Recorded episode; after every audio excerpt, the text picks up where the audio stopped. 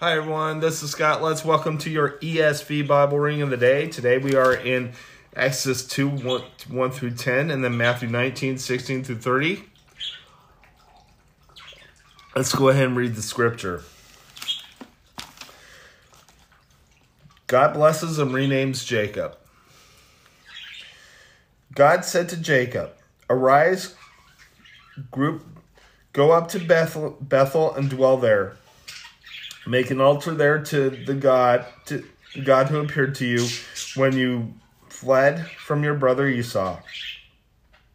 So Jacob said to his household and to all who were with him, Put away your foreign gods that are among you, and purify yourselves and change your garments. Then let us arise and go up to Bethel, so that I may make there an altar to the Lord, who answers me in the day of my distress and has been with me wherever I have gone. So they gave t- to Jacob all the foreign gods that they had and the rings set that were in their ears. Jacob hid them under the terebinth tree that was near Shittim and they journeyed a terror from God fell upon the cities that were around them so that they did not pursue the sons of Jacob. And Jacob came to, to Luz, that is Bethel, which is in the land of Canaan, he and all the people who were with him. And there he built an altar and called the place El Bethel because there God had revealed himself to him when he fled from the, his brother. And Deborah, Rebekah's nurse, died, and she was buried under an oak below Bethel. So he called its name Allon Bacuth. God appeared to Jacob again when he came to from Paddan Aram and and blessed him. And God said to him, Your name is Jacob, no longer shall your name be called Jacob, but Israel shall be your name. So he called his name Israel. And God said to, to him, I am God Almighty.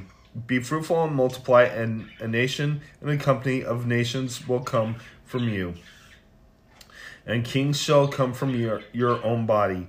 The land that I give gave to Abraham and Isaac, I will give to you, and I will give the land to your offspring after you. Then God went up from him him in the place in the place where he had spoken with him.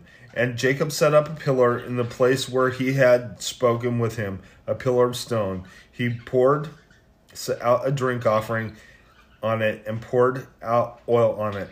So Jacob called the name of the of the place where God had spoken with him, Bethel. Let's go ahead and head to your New Testament reading.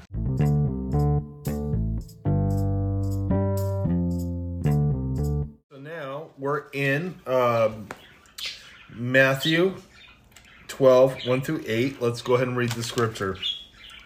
Jesus is Lord of the Sabbath. At that time, Jesus went through the grain fields on the Sabbath.